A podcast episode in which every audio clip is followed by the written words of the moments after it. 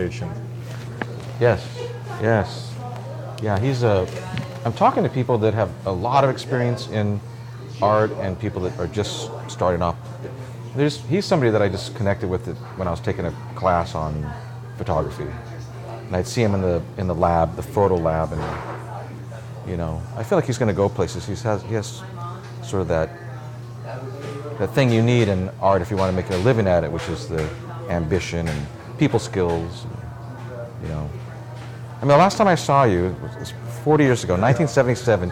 You had a fro like this big. I did, yeah. That had that had to go. I walked into the Los Alamitos magic shop, and um, this little chubby Japanese kid, and this big glass thingies, and the magic, the magic pad. What do you call the? Yeah, the close-up mat. Up Close-up on the- mat. up on that table in the Yeah. center. Still see it. Beautiful light spilling into that room, and Yeah. That corner's still there, but that's you know, a Thai restaurant and a yogurt shop now. But that that corner's still there, and yeah. I drive by it and think about that place. Yeah, and I was and, and, and I was thinking about um, what you said to me yesterday about um, creativity that you once put a precedent on yourself to create a thing every day. And I thought that Yeah, I went through and figured that out. So that was three years. So that was 365 times three. It's funny when I uh, first, you know, the only social media I'm, that really attracts me is Twitter, which is how we reconnect. I know. Yeah, And uh, what I like about that is the brevity of it, that it really forces you to condense the thought, the joke, the comment, the observation, the story you're going to share with someone to, to something very concise, very distilled down. right.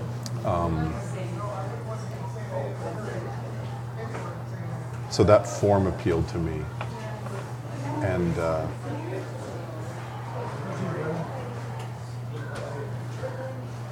When you condensed, when uh, when you did this thing where you created so, a thing so I was. I was, I was, I'm sorry, I was, yeah, yeah. uh, when there was a, there was a time when I don't know maybe two years into it or something like that, um, it got boring for me. So I And that's the reason you did it because you needed to somehow. well no Twitter Twitter I was try, trying Twitter I don't know for two three years and Oh, it got oh. boring for me and you can go back and look. Um, and I just kind of announced on Twitter, "See you in a year," and I marked it on the calendar and didn't think about it again. And literally to the day, didn't didn't look at it, didn't pick it up again for a year. And I think those kinds of ridiculous, arbitrary. Uh, the water's perfect. Thank you so much. I think those kinds of uh, arbitrary, intentional, um, I don't know, projects, practices. Um, I think that stuff is useful to say you're going to do a thing and then do it. So another example of that, and the reason I bring it up is, I was thinking about, wouldn't it be great to look back and have made a thing every day for, for a year and kind of have that and I wasn't really thinking about the difficulty. It's funny that I wasn't looking forward in that moment hmm. of, an- of anticipating it. Mm-hmm. I was imagining it was already done and what that was going to be like to look back and have, have done that. Interesting. Um, you know, to have more than a thousand things someplace. Um, You imagined the end before you began the task. W- just in that particular case, I was reflecting. That's not a regular practice. That's not the way I ordinarily do things. Uh, I fly a lot, so I'll sometimes do that on long trips. I will. I'll have a mental picture of, okay, you know, 18 hours from now, I'm going to be in a hotel room and be able to take my socks off and sit down. So Right. I'll just. I'm going to send my brain to that moment now for a moment. And now look back, and now I'll just have whatever experience I'm going to have between now and then. And why do you But- do that? Why do you think about the hotel room when you're in the plane? Uh, I, I will often do that if I if I think the experience is going to be arduous in some way. so, You think about the end. well, the, well, the, uh, it's not a thinking about the end. It's about um, playing that little game with t- telling your mind the story that uh, this is doable. You know, time travel can exist in our heads. Hmm. right? We can travel back in time and think about the first time you walked into that magic shop, Yes. right? You just did that. You hmm. just time traveled. I did, yeah. And I can think yeah. about the end of this meal when we both have, you know, you hmm. have an empty bowl in front of you and I have an empty plate in front of myself, and we're walking out the front door and saying goodbye. And we can really send ourselves there intellectually, right? We. Yes. can synaptically construct that inside True. our heads. That's true. And and sometimes that's useful to think, you know, when we're walking. like, If sometimes if I'm consulting with other folks on a project, I'll say. So if I'm going to work with a large group of people, you know, an audience of, I don't know, uh, about three weeks ago, I was in Vegas working with um, one of the medical divisions of Siemens, and I was an onstage presenter for them. Okay. And months before that, when I was talking to people that were going to put the meeting on, so there were 4,500 people in that meeting in one room Wow. in Vegas. That's a lot of that's Large. a lot of bodies in one room. Yes. Especially when you're not going to be singing or dancing or showing them a movie, right? to kind of hold their attention and have them. Thank you. Right. have them walk away with something in their heads. Right. So what I do is I put everybody on that conference call into the future and I say, okay, the meeting's over, everybody's walking out. Mm-hmm. If we were to interview people right now, what three things do you want them to have in their heads? Hmm. And this can be a fact, this can be a skill set, this can be a belief, Right. this can be a, a place of trust. Because otherwise, why? So you have a plan when you go in. Huh? You have a plan. Well, it, you know, it's if if everybody, they already know they're going to pay to get everybody in that room. Okay. And I'm, I'm sure someone somewhere along the way thought that that was a good thing to do for a purpose, not just because they do that every 12 months. Right. Someone, someone thought it's going to cost a couple million, but I think it's good because. And they might not have ever articulated that. Yes. So it's good for the whole group to get on the phone and, mm-hmm. and internalize and, and become aware of and pay attention to mm-hmm. All of those pending realities. And that the fact that if we kind of think about them and talk about them a little bit, we stand a much better chance of having the dart hit the place on the target we want it to. Yes. Absolutely. So that's why, Yeah, you seem to be very. You seem to gravitate towards spontaneity to me. Um, yes, I do. Well, I mean, that's where I live, right? I live in spontaneity, but I, I send my my uh, my brain's a boomerang, right? So I'll I'll throw that out to the Uh-huh. future, or throw that to the past, or throw that to some alternative reality, and Hmm. and then it'll come back and suggest some possibilities. But yeah, when we're creating Wow. stuff, we're always in the moment, always, always in the moment. Man, this is exactly what I was hoping we'd be. See, you awesome. didn't know wishing wells This awesome. man. Sitting with Weber, 40 years later. Wow. But we did that yesterday on the phone call, right? It We was had a- wonderful, You yeah. had a, we had a conversation where you kind of explained what your expectations were and weren't, and what the experience had been like in the past. And, Right. And so you did that exactly. You're right. Right. Right, you're That's- right. That's true.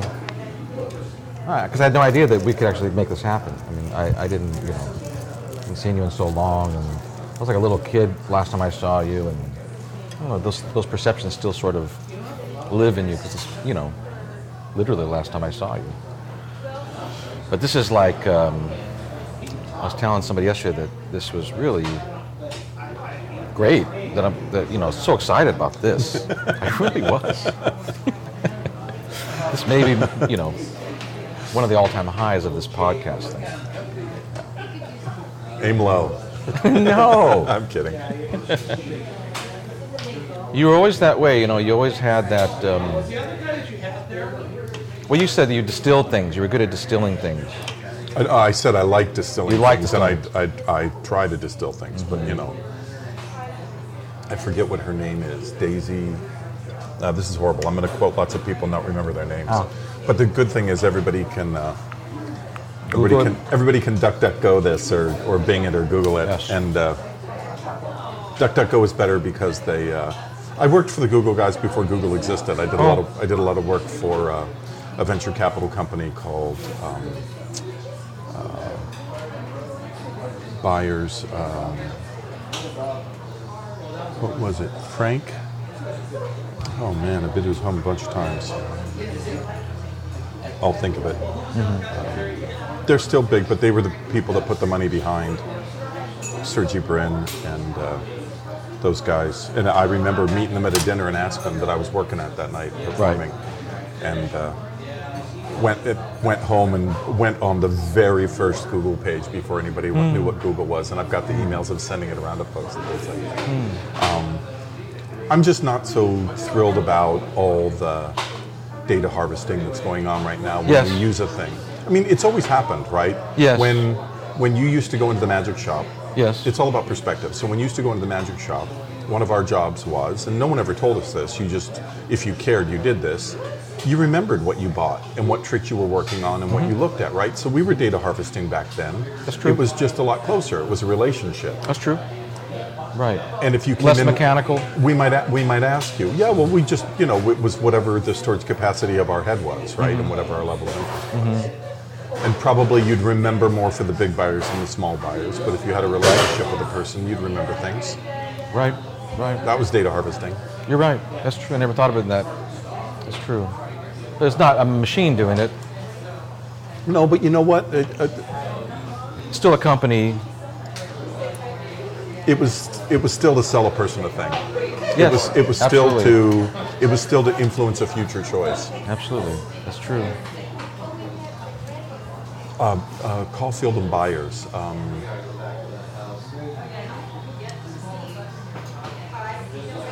can't remember the, one- the first name. Three three partners. Anyway, um, I I, uh, cre- I self-diagnosed myself. I have something called um, manic depressive syndrome. Manic depressive. Right. So I will I will go off on many tangents and Oh, I love it. of one thing, but I I'm pretty good about coming back to the main thread. So where that last aggression started was telling you about this quote from a, a woman choreographer. I think her name was Daisy, and, and I was suggesting people could look it up. I'll look Right. it up later, maybe. But she said the thing she said was that really stayed with me. Every dance is too long. And if uh, you know, I I have reduced that as a as a practical action to when I'm when I'm building something or working on something with someone else. If it can be cut, it must be cut. Hmm. And the the more brutal an editor we can be on the on the things we're making, the more like we were talking yesterday about the artist emerges when they're forced into a corner. Yes. It's you know that that the the strictness of that editing process really pushes you into the corner to fight for everything you're going to leave in. Hmm. Interesting. It's interesting. I mean, you know, as a photographer, Yes. that I mean, a couple of things really fascinate me about. You know, I did photography in, in high, all throughout high school. Okay, I didn't know that. My dad did that as well. And when we knew each other, the guest bathroom at, at my house was a dark, Dark room. room, was a black and white dark room. Awesome. So, and I used to process my own Kodalith. I really liked, you know, doing crazy Yes. Uh, crazy prints, really high contrast stuff with the Kodalith. Um, but everything has a frame, hmm. right? Everything has an intellectual frame. What the things we include and don't include in it when we're thinking about it, mm-hmm. everything has a visual frame. Mm-hmm. And, and much of being an artist or a photographer or even a mm-hmm. performer or writer is deciding what to include in that frame, right? It's, Right. it's as much about what you leave out, choose to leave out, or, or cut out or crop out as what you choose to leave in. True. And real artists do that in the moment. You know, it's it's an easier process to do that later on with Photoshop Yes. to take out the offending parts. But Right. if, We try to get it in camera. but if yeah, if you can do it in the moment, it's a it's a That is and, true. and we're seeing that right. That's the thing you see. yes. I have a friend that's a really good photographer, and he said something interesting. He was talking about shooting uh, television, but he's a he's also a 35 millimeter and a, a large format uh, negative photographer, and uh, he said it took him six or seven years to forget about the camera. Yes. Yes. One of the greatest photography classes I took, this guy, Rob, um, the, the, he, we met on a Monday or something. It was like a night class, and he said, it was at college, and he said, I need you to bring a big uh, cloth next session. So we're all photographers, you know. What kind, Rob? You know, black, sheer. What are we doing here? We're going to put this over the lens. He wouldn't say. He said it just needed to be about this long. And um, so we show up to the next session with our cloth, you know. I'm sure we all agonized over what cloth to buy. And then at the at the session we had our cloth, we had our camera, and it was film. And he said, "Okay, now take the cloth and fold it like this." And we folded this. And he says, "Now put it over your eyes." He goes, we're going to go walk around campus, and you're going to take maybe the best picture you've ever taken in your life." It was just wild. It was just wild. You know, and in the end, after developing and printing and everything, I did. There was one shot in it that was amazing. So like, I totally get in the way of my art. Yeah. You know, yeah, yeah.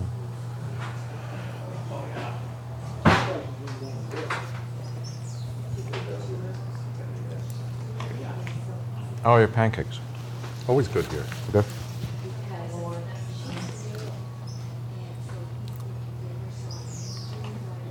When I contacted you yesterday, I've always wanted to do a podcast while I'm eating, by the way. Um, so, so, so many, So distracting. so many notes, so many things fulfilled. I know. It is. It's like eating chocolate on Santa's lap. Why did you want to do this so quickly today? Why did you want to do meet today? I mean, I'm, I'm all for this. This is kind of the way I work. Yeah, I just, um, I'm very fortunate in that uh, I'm not at a loss for things to work on. And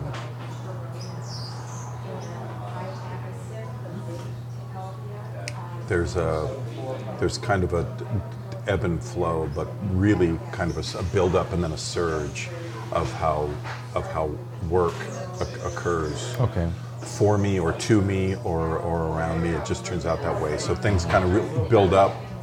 So I find I'm working on lots of things at a at a comfortable pace. Yes. But there will be times where a lot of things come together. Yes. And I'm, you know, not sleeping for two days to, to finish lots of things up before I go on a trip or hmm. or have to go work on another project. So when when I see windows of calm or when I see something really building up, like the tail end of this week, Thursday I've got two, maybe three meetings in Los Angeles, and then Friday I fly to San Francisco for the weekend, and I've got one, two, three, four other writing projects that have to get finished up, that are mostly done, but finished up between now and then. So it was either going to be today or maybe next week, or it might get pushed to three weeks. And, and then my, you know, that boomerang brain, when you throw it out, if you can't if you can't see where it's going to land, hmm. then Right. I knew there was space today.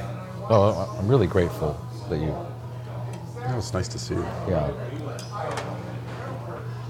Uh, I thought um, this.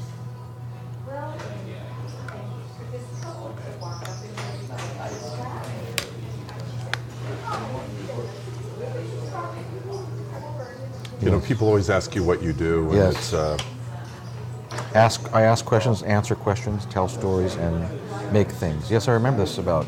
so that's pretty much, you know, everything I do is going to be one or or more or all of those things. Mm-hmm. Yes. How wonderful to have that as your living, as the way you make, or what you do. Yeah, what you do. Money aside, I mean, what a wonderful way to use your time. it's you know some or, or all of those things are what most folks do that's just not the lens through which they see them mm-hmm. Right. I like this stuff. That's why I sat by the door. I wanted to hear that. I was hoping it was a squeaky door.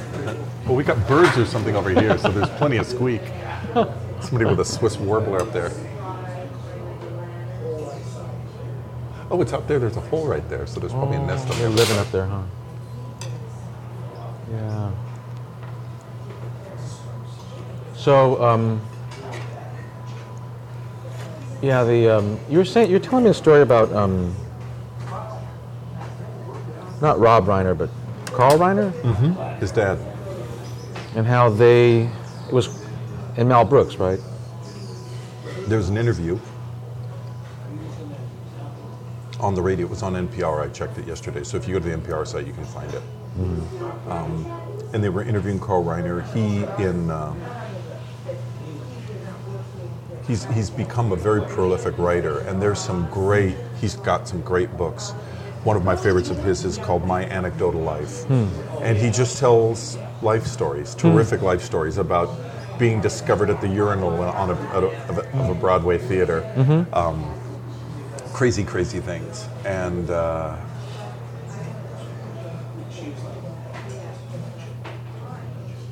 I forget which book had come out. A new a new book had come out, and he was being interviewed on NPR.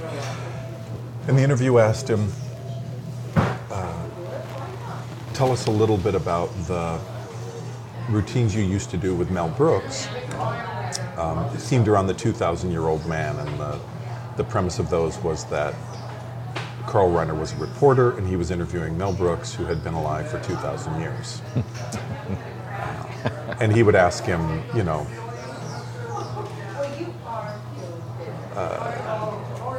who was the first guy to eat an artichoke? He goes, "Oh, I knew him, Bob. Yeah, I remember. You know, it was it was on a bet, and uh, we were all, you know, Bob would eat anything. You know, Bob was the first one to eat a crab. Bob was the first one to eat a. So it would it would go on and on like that." Um, and it's very funny and very inventive and and surprising and human and great. It's still great listening to it. Because these were routines they did probably in the 50s and very early 60s was the time of the 2000 year old man this was a time where there were lps comedy albums and this would Yes. be a two-sided lp of Yes.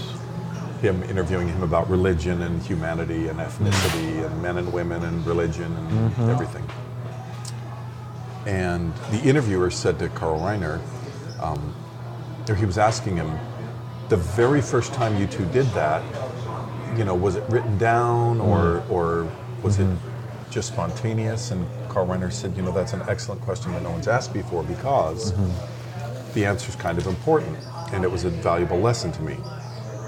Uh, Reiner said, the very first time we did it, we had planned it out, and I had written out questions, and he had written out answers, and we did it. And he said, it was a little funny because nothing Mel Brooks does is ever completely not funny, but it wasn't great. It didn't. There was no sparkle. It didn't sizzle. It wasn't alive. And I knew it, and Mel knew it. So as soon as we were done, Mel got me over to the corner and said, "Hey, the next time we do this, don't tell me anything. Just ask the craziest questions you can, and we'll go from there." And Reiner reported, he said, "I did, and it was fantastic. It was otherworldly, and it was that good every time. Every time after that." Reiner explained that taught me an important lesson, and the lesson was that Mel Brooks is a true artist, and artists are at their best. Artists come alive when cornered. The way to get the most out of an artist or to provide them with the best setting or scenario is not giving them things, but cornering them.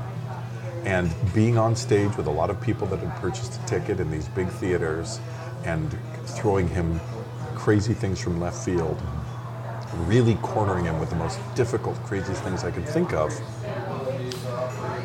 A, a real artist is going to fight for survival, and that's what's going to bring all of their richest creative juices up to the surface. So, for myself and on every project I've, I've worked on since I heard that and, and learned that lesson, the, the greater the restrictions, the, the more you can cut, the, the harder the situation, the, the greater the demands are.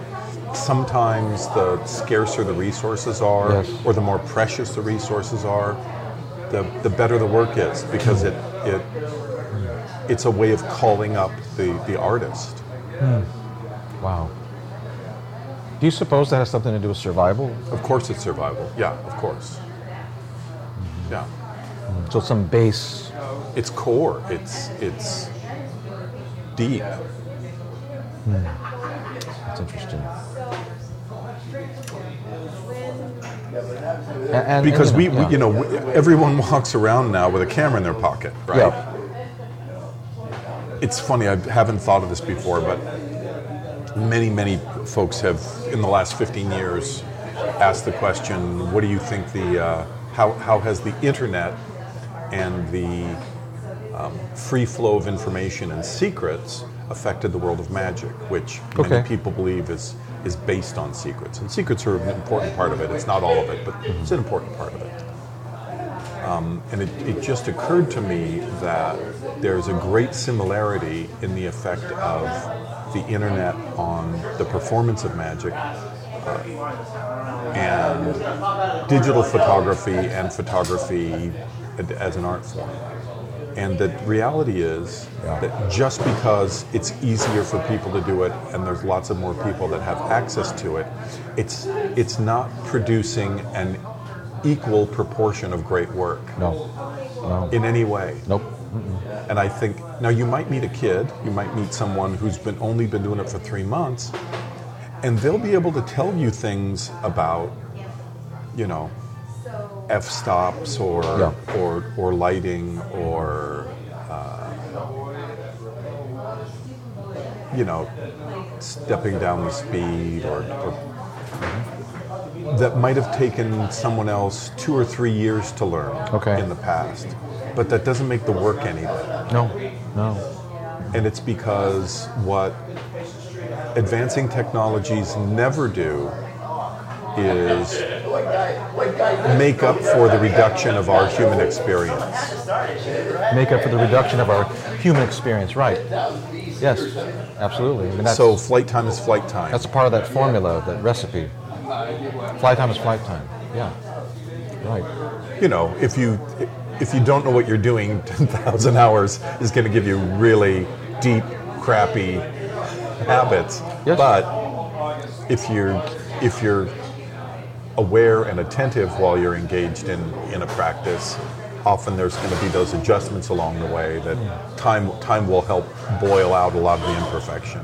So the um, the um, access to information doesn't. It's only part of the recipe. You still need to process it. A funny thing about recipes, cooking recipes. Yeah. That I, I just a lot of people don't understand. It's it's and it's kind of simple, and I only understood it because of my experience in reading a magic effect and the instructions for performing it out of book, out of print, and Yeah. then trying to execute it. Learn I used to do that. Yeah. It's never good the first time. it's not, and a lot of people will only cook things once, and they expect it to be hmm. cuisine quality, and hmm. it's. You've, you've got to cook a thing until you know it. That's a good point. That's true. Yeah. That's true. Right. That is. I cook, and that is the truth. Yeah. Yeah. So it's the process or the That's part of it. It's experience. experience. Right. Yeah. Yeah, that is true. I wondered about that with um, magic and the internet, and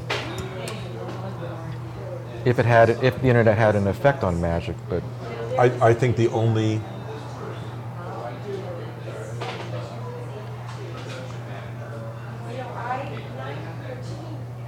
my only disappointment, and it's not a surprising disappointment, is that it's produced more people who each individually have access to greater amounts of information, but it hasn't produced um, more or, or even as many quality performers. And, and for me, magic is a performance art. yes, So Yes. it's what it's really produced is more salespeople, hmm. more people who are producers of product. And it's funny that people who get into magic, a, a large subset of those folks, have, have something about them that's imitative. So they only want to do a trick if they've seen someone else do it. They're, they're afraid to try something they've never seen anyone else Yes. do before, which is why someone like Lance Burton, a dove magician, comes along sometime in the 80s, and then we have this remarkable outpouring of other dove magicians who look a lot like right. Lance Burton. But they don't take it any further. They don't. Well, they don't change go, it or they don't go in a dangerous pioneer place. They don't Yeah. take any chances, right? Yeah. was it Joseph Campbell said the treasure we seek is in the cave we fear most, right? So it's Yeah. the that that's why Yes. that's why people don't make big breakthroughs is because they've learned what they're afraid of. Hmm.